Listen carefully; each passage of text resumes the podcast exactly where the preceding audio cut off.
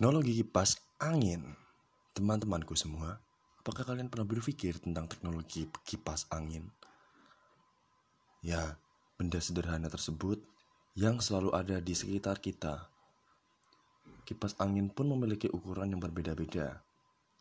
Ada yang kecil, seukuran untuk di atas meja, ada yang bisa diletakkan di dinding atau nempel di plafon dan berbagai macam.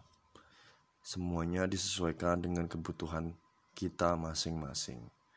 Nah, kipas angin tersebut selalu memiliki keunikan masing-masing.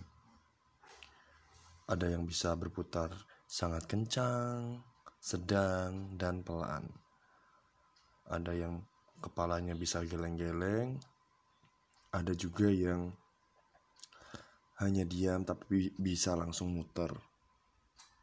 Kipas angin sangat membantu kita, dan kita harus berterima kasih kepada kipas angin.